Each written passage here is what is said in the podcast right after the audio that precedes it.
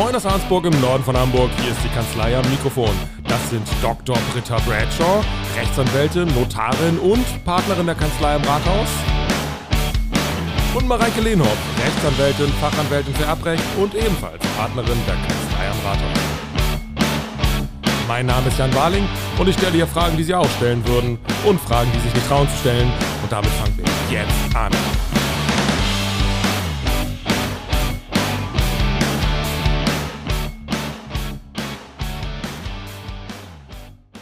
Hallo Jan. Mareike ist noch im Sabbatical. Sabbatical, ja. Ich weiß nicht, ob sie das so empfindet, aber so, sie ist auf jeden Fall nicht da. Hm. Wir vermissen sie ähm, ganz doll, das müssen wir einmal sagen, Stefan. Ja. Mareike fehlt uns hier Tag Mareike, für Mareike Tag. Fehlt. Aber sie ist ja so eine Befürworterin von Eheverträgen, ne? Wissen wir aus einer. Ja gut, wir haben alle unsere Schwächen. Und wie ist das, wie ist es mit dem Fachmann? Wir haben ja einen Fachmann hier, Stefan. Mhm. Wie stehst du zum Thema Ehevertrag? Persönlich oder fachlich? Ah, vielleicht beides. Interessant. Mhm.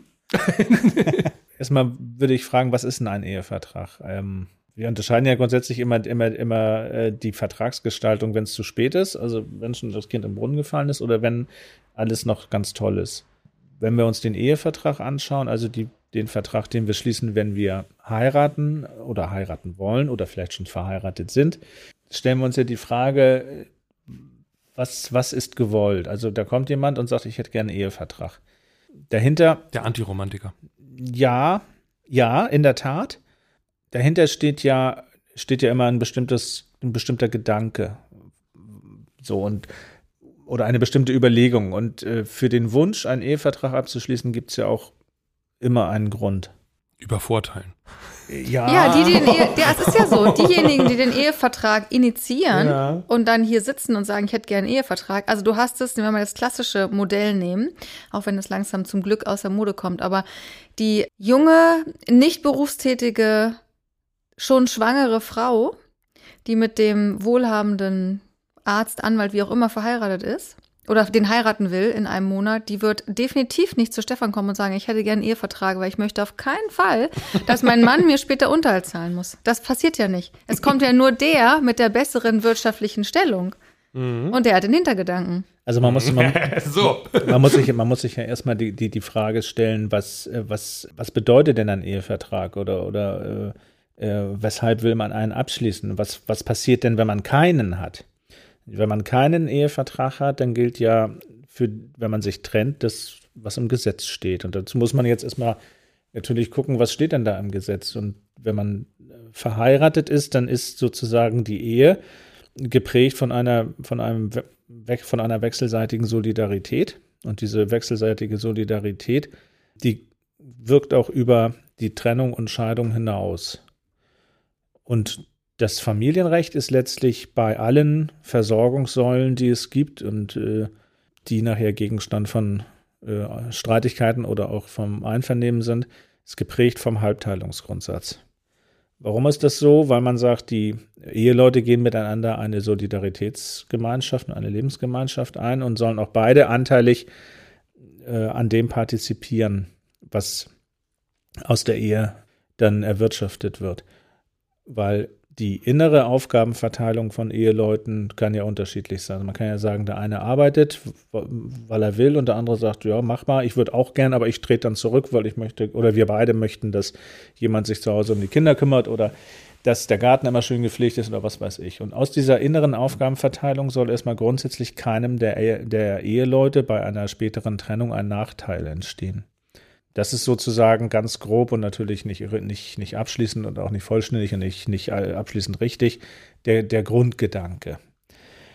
So, und wenn jetzt jemand einen Ehevertrag abschließen möchte, dann sagt er oder sie, ich möchte, ähm, ich bin mit diesem allgemeinen gesetzlichen Konstrukt nicht zufrieden. Ich glaube, dass das für meine individuelle Situation oder für unsere individuelle Situation nicht sachgerecht ist. Wir möchten davon abweichen. So, und was bedeutet das denn, wenn man vom Halbteilungsgrundsatz abweicht? Genau. Einer hat mehr, nicht wahr? Ja. Einer hat mehr. So, das heißt, man kann dort bestimmte Bereiche zuschneiden und, und Vereinbarungen treffen, in denen die, die gesetzlichen Folgen einer Trennung und Scheidung abweichend geregelt werden. Ob das dann im Einzelfall alles nachher so wirksam ist und äh, wie das geht, das, das äh, können wir noch gesondert besprechen. Ähm, aber grundsätzlich erstmal möchte man in der Regel sich schützen. Den anderen wohl eher nicht. Also man möchte, man möchte sich schützen gegen irgendeine Unbill, die dann entstehen kann, wenn man einen Ehevertrag nicht hat. Das ist erstmal der Grundgedanke. Und das lässt das Gesetz auch zu, in, äh, nicht in uneingeschränktem Rahmen, sondern nur in eingeschränktem Rahmen, aber es lässt es zu. Das heißt, man kann Regelungen zur Klärung der ehelichen Lebensverhältnisse und der Folgen auch bei Trennung und Scheidung treffen, die dann Wirkung entfalten sollen, wenn man sich mal trennt oder sich scheiden lässt. Und man kann in einem Ehevertrag äh, unterschiedlichste Dinge regeln. Man muss nicht alles regeln, man kann auch nur einzelne Punkte regeln, man kann auch nur einen einzigen Punkt regeln. Immer das, was man als Regelungsinhalt gern geregelt haben möchte. Und ähm, Jan hatte deshalb so gefragt, weil Mareike und ich hatten ja diese Folge, wo wir uns echt so ein bisschen gestritten haben über die Frage Ehevertrag oder nicht. Und danach waren wir bei Stefan, zwei, drei Tage später, und haben das da nochmal durchdiskutiert.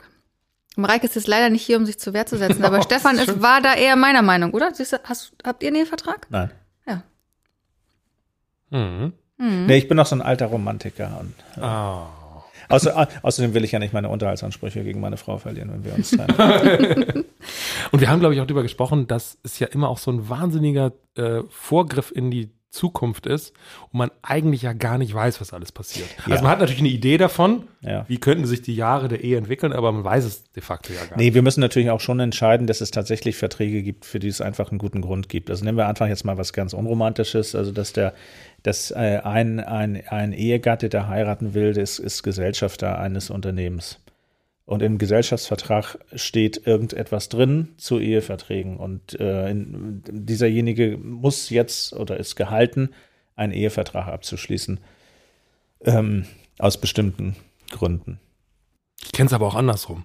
Ich kenne auch Notare, die sagen, lassen Sie uns das doch ruhig mal reinschreiben. Dann haben Sie zu Hause ein gutes Argument. Ja gut, das ist, das ist ja dann die Beratungspraxis. Das mache ich also, nie. Denke ich mir. Das wäre nee. auch inkonsequent. Aber was natürlich schon ein Thema ist, wenn du dann keinen Ehevertrag hast, sind die Unterhaltspflichten, die eventuell daraus entstehen, wenn du keinen Ehevertrag hast. Mhm. Und darüber wollen wir reden. Ja. Also vielleicht als erstes, wenn ich jetzt mich, also es liegt in den Scherben, ich trenne mich. Mhm. Ich bin erstmal nur in der Situation Trennung. Wie ist es dann mit Unterhalt? Jetzt kommt die klassische Juristenantwort, das kommt darauf an. Also, aber wieso, du Trennungsunterhalt musst du doch, also genau, also man trennt sich und äh, einer sagt so, ich will jetzt Geld von dir. Zum Beispiel, weil einer bleibt in dem gemeinsamen Haus mhm. und einer geht nach draußen, sucht sich eine Butze draußen, mhm. hat höhere Kosten in dem Moment und sagt so, Moment mal, jetzt äh, ist ja unfair, mhm. jetzt müssen wir hier irgendwie eine Regelung haben finanziell. Mhm. Genau, oder weil einer verdient tausend Euro im Monat und einer verdient zehntausend Euro im Monat. Ja. Man geht auseinander, genau. Ja, also es ist so, dass letztlich, ähm, wenn wir beim Ehegattenunterhalt sind, dass ein, ein, der Ehegattenunterhalt ist letztlich gesetzlich geregelt. Und zwar gibt es zwei unterschiedliche Tatbestände, wie wir Juristen ganz langweilig sagen. Es gibt nämlich den Unterhalt der oder Unterhaltsanspruch, der entsteht mit der Trennung. Der geht bis zur rechtskräftigen Ehescheidung und es gibt einen Unterhaltsanspruch eventuell auch noch über den Eintritt der rechtskräftigen Ehescheidung hinaus. Und diese, mhm. beiden, diese beiden Ansprüche sind gesetzlich auch unterschiedlich geregelt und an unterschiedliche Voraussetzungen geknüpft. Um mit dem ersten anzufangen, das ist der sogenannte Trennungsunterhalt. Das heißt also, zwei Eheleute trennen sich und der eine sagt, ich krieg von dir Geld. Ja. Ganz unromantisch. Dann muss man gucken konkret, wie sich die wirtschaftliche Situation darstellt. Und auch hier gibt es zeitlich unterschiedliche Bewertungszeiträume. Also es gibt erstmal das sogenannte Trennungsjahr. Mhm. Das heißt, was ist denn das Trennungsjahr eigentlich?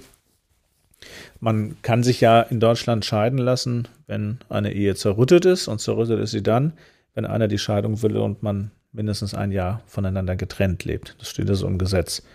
Und weil der Gesetzgeber gesagt hat, ihr müsst euch trennen und dann ein Jahr lang getrennt leben, dann muss der, muss der Gesetzgeber irgendwas sagen, wie man das dann regelt. Das kann ja kein rechtliches Nullum dann sein. Also deswegen äh, ist dieses, gibt es dieses Trennungsjahr. Und dieses Trennungsjahr ist aber so, dass ja die Überlegungszeit eines Jahres auch so ausgestaltet werden kann, dass man sich wieder versöhnt. Das meint zumindest der Gesetzgeber. Der ist Optimist. Der ist Optimist und der, der, der will auch nicht, dass im Trennungsjahr die wirtschaftlichen Grundlagen so zerstört werden, dass, ein, dass schon bereits aus diesem Grunde eine Versöhnung mhm, gar nicht mehr in Betracht mhm. kommt. Also wenn, wenn einer praktisch im Haus wohnt und zahlt dafür nichts und der andere äh, zieht dann aus und nimmt sich eine kleine Wohnung äh, und äh, äh, oder der eine arbeitet nicht äh, während der Ehe und äh, obwohl keine Kinder da sind und so, dann muss der auch nicht arbeiten, wenn man sich getrennt hat in dem Trennungsjahr. Da soll alles so bleiben, wie es ist. Das ist mhm. erstmal der Grundsatz. Und auch wenn das in so in so ganz schwierigen Situationen, also nehmen wir mal an, ja, äh, Jan kommt nach Hause und erwischt seine Frau mit wem anders. Und heute zum Beispiel? Mh, mhm. Das ist dir gerade passiert, ne? Oder das passiert ja gerade. Und ähm, deine Frau packt dann ihre Sachen und zieht dann, weiß ich nicht, zu ihrer Freundin oder ihrem neuen Freund, was auch immer. Sagen wir mal ihrem neuen Freund und, mhm. und ist erstmal da. Ja. Ähm, und Jan sagt so, die kriegt keinen Pfennig von mir. Ich gehe nicht ans Telefon und gar nichts. Hätte sie dann, und sie würde aber jetzt nicht arbeiten, mal theoretisch. Mhm. Hätte sie dann trotzdem Unterhaltsanspruch? Selbstverständlich. Also gut, ich weiß, Verschuldensprinzip gibt's nicht mehr, das weiß selbst ich. Das weiß selbst ich. Das weiß selbst ich, aber das kann man auch nicht verwirken oder so durch so ein, durch sowas? Man kann es irgendwann mal verwirken, aber, aber äh, im Trennungsjahr wird, wird schon mal gar nichts verwirkt und äh, da ist ja auch noch nichts. Also warum die Trennung zustande kommt, ist erstmal eigentlich egal. Ne? Spielt überhaupt keine Rolle, nee. Geht auch keinem was an. Nee, also, da gibt es fast hier schon wieder was. Also, äh, ähm, da, da geht dann immer die Fantasie mit mir durch. Aber das ist jetzt. Äh, nein, nein, also da. Naja, da, weil auch die Mandanten dir das immer erzählen, weil für die ist es ja total wichtig, was passiert ist oder nicht. Du musst dir das doch sicherlich immer alles anhören. Na klar, das ist natürlich die, die, die Phase, in der man aufgesucht wird, ist natürlich eine ganz bewegende, emotional bewegende Phase des Lebens. Und dass man da jetzt sozusagen nicht den objektivierten Blick auf die, äh, auf die Fakten hat, ist, äh, ist auch klar. Zumindest nicht unmittelbar, sondern das, das ist emotional und man ist verletzt und äh, da spielen andere Dinge natürlich eine Rolle. Aber die dann rechtlich dann keine Rolle spielen. Das muss man auch so deutlich sagen. Aber der eine ist jetzt im Haus und der andere ist jetzt bei der Freundin. Mhm. So war der Fall. Was passiert dann mit der Unterhaltsgeschichte? Bilden wir ruhig mal den Fall. Die haben also zusammen eine, eine Wohnung.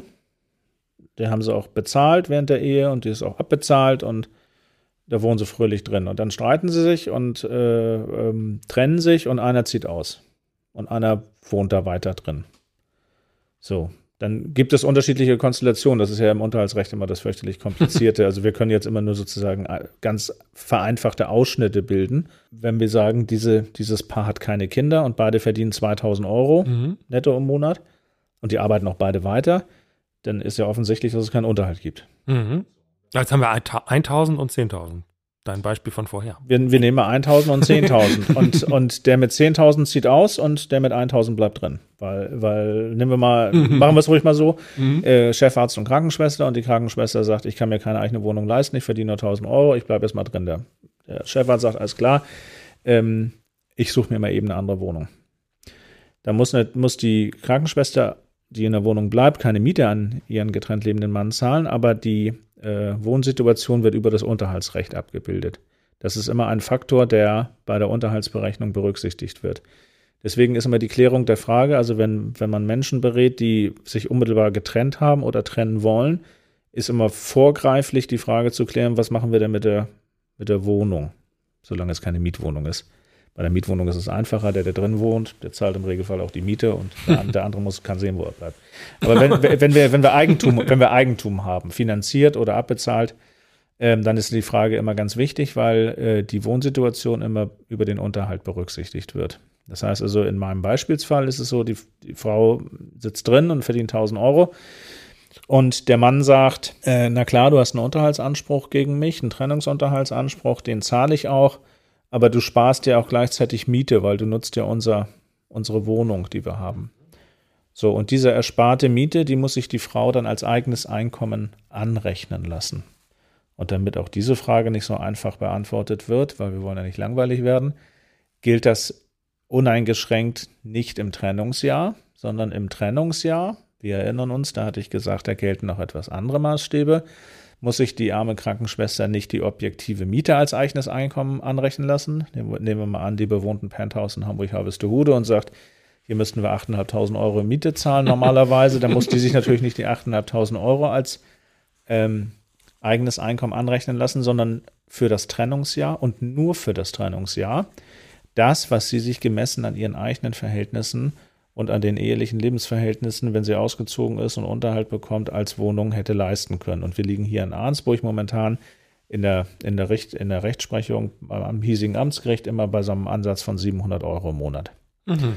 So, und nun bleibt alles so, wie es ist. Der Mann zahlt einen Trennungsunterhalt an die Frau ähm, und in der Unterhaltsberechnung ist zu ihren Lasten berücksichtigt eine ersparte Miete von siebenhundert Euro. Und dann ist das Trennungsjahr abgelaufen und die wohnen immer noch da. Und dann geht der Mann zum Anwalt und sagt, was denn jetzt? Ne? Muss ich eigentlich immer noch so viel Unterhalt zahlen?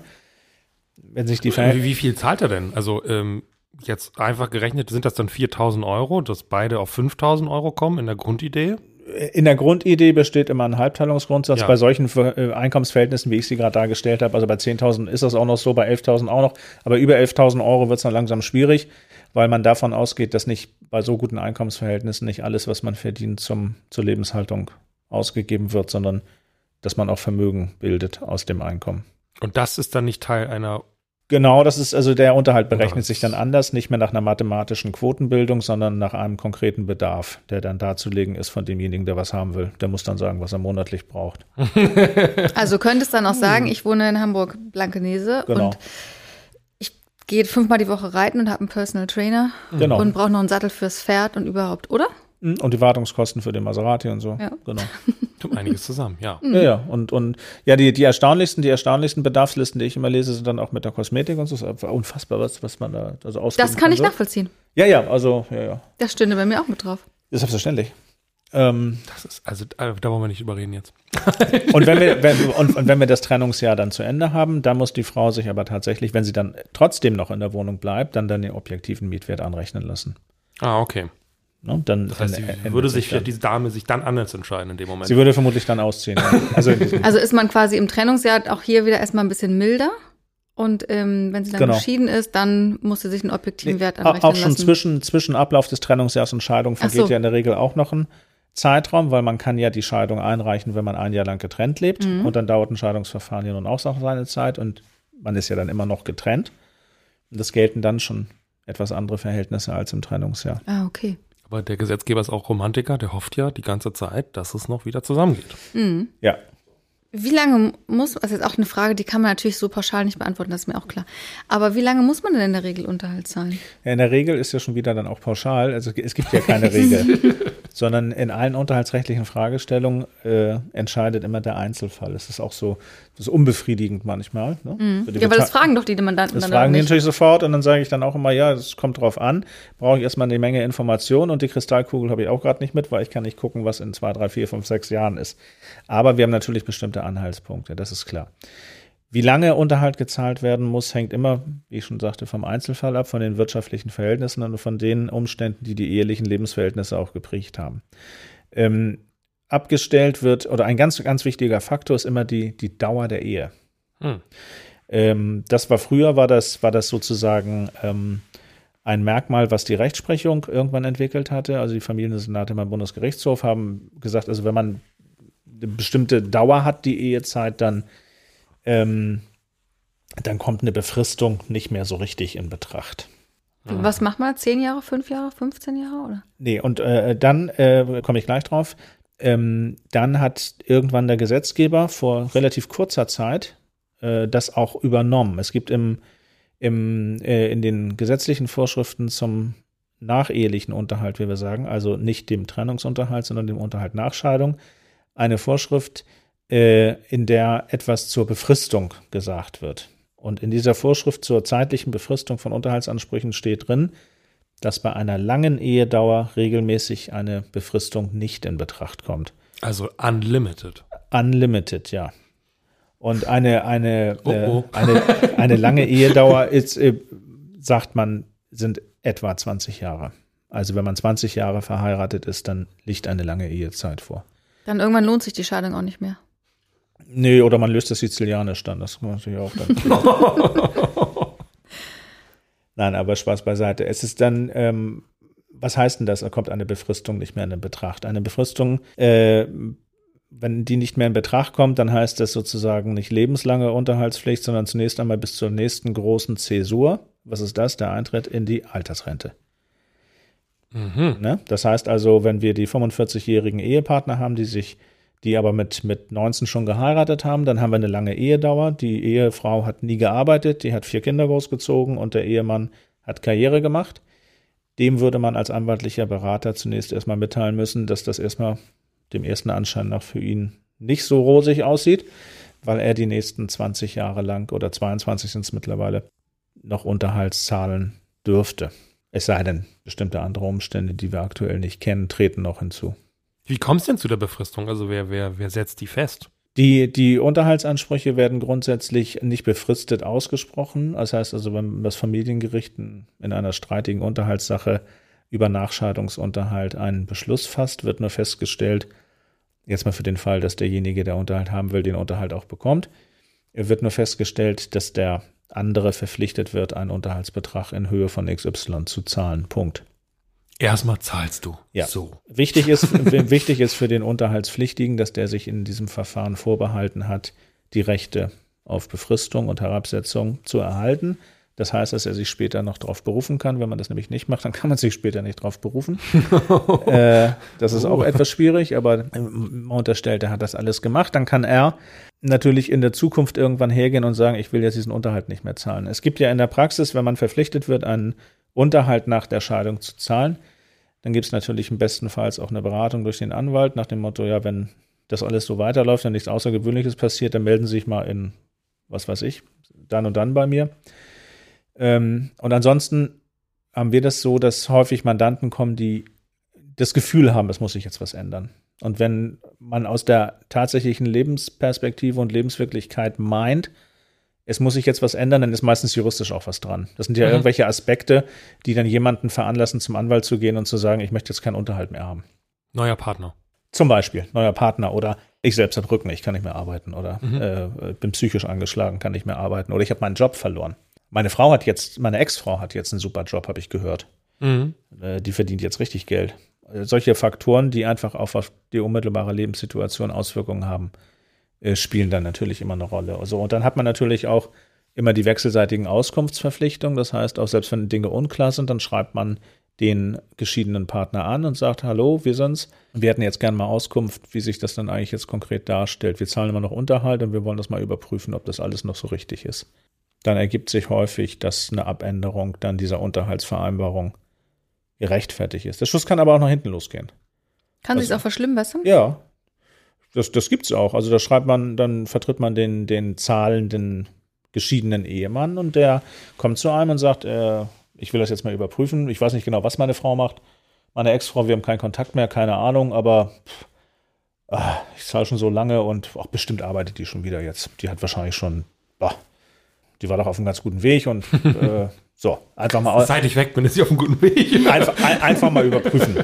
So, und dann überprüft man das und kriegt eine Auskunft und erfährt, ja, die ist leider Äh, die hat ihren Job verloren und findet auch nichts mehr Neues, weil, weil die jetzt auch schon so alt ist und auch die Branche hat sowieso Verluste und da gibt es auch nichts mehr.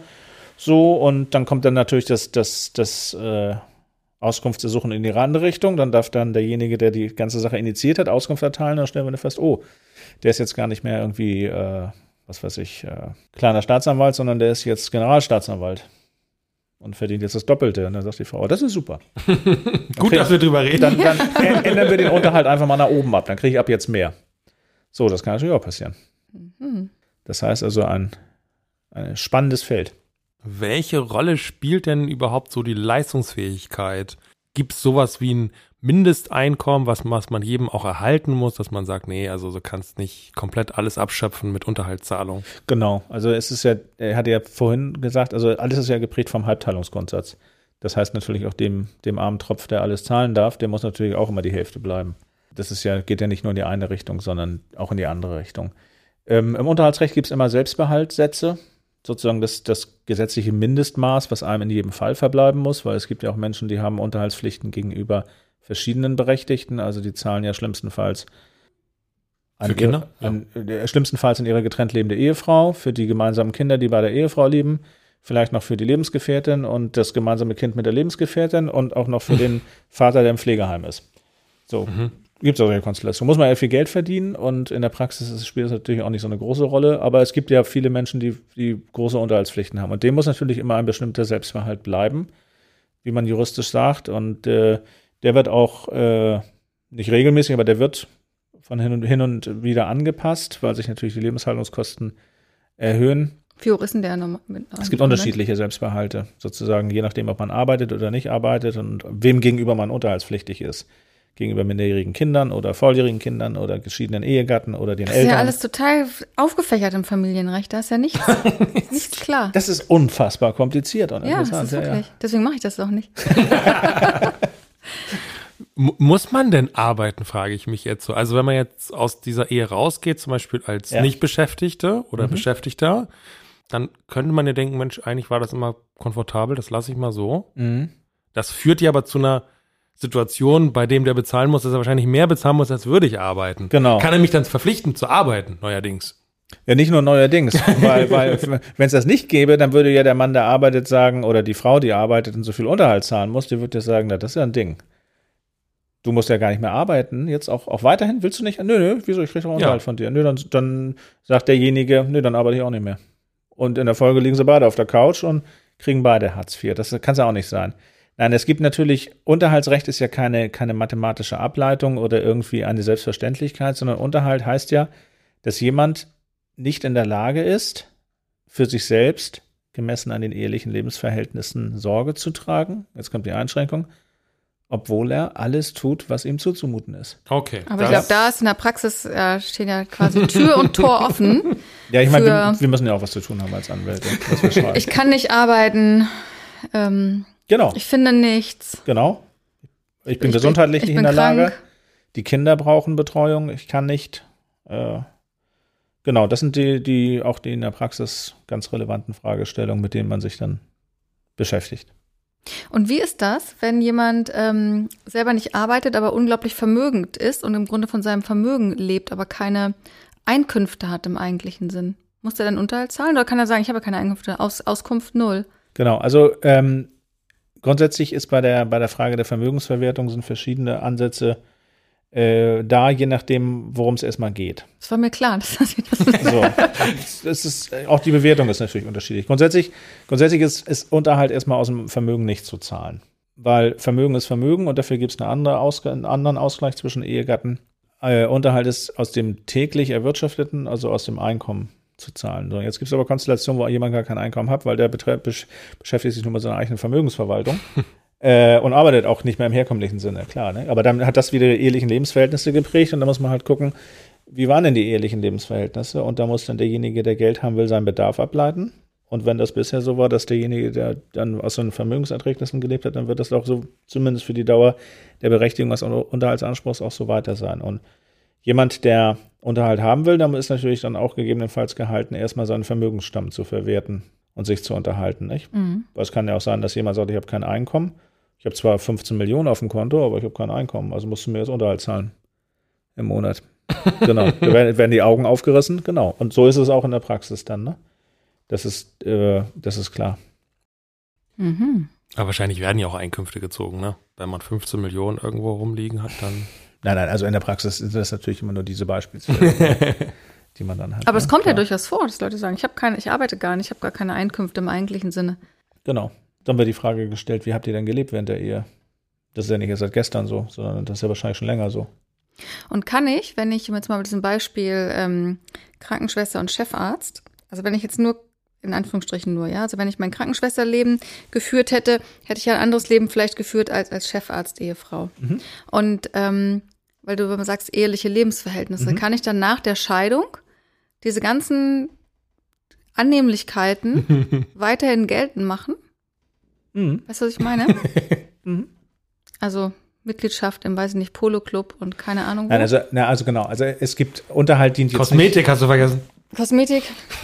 Unterhalt, Unterhalt dient nicht der Finanzierung von Luxus. So, also ja, aber es war ja mein Lebensverhältnis. So haben wir ja gelebt. Das hat ja mit Luxus gar nichts zu tun. Nee, eben. Das war viel normal. Ja, genau. Also wenn es normal war, wenn es die ehelichen Lebensverhältnisse geprägt hat, also dreimal die Woche zum äh, zur Maniküre und Pediküre und zum Friseur und äh, nur einkaufen in den teuersten Edelboutiquen und so, dann ist das natürlich was, was den Bedarf geprägt hat. Den Bedarf muss man dann auch konkret darlegen und es ist Sache des anderen, das zu bestreiten, dass es so war.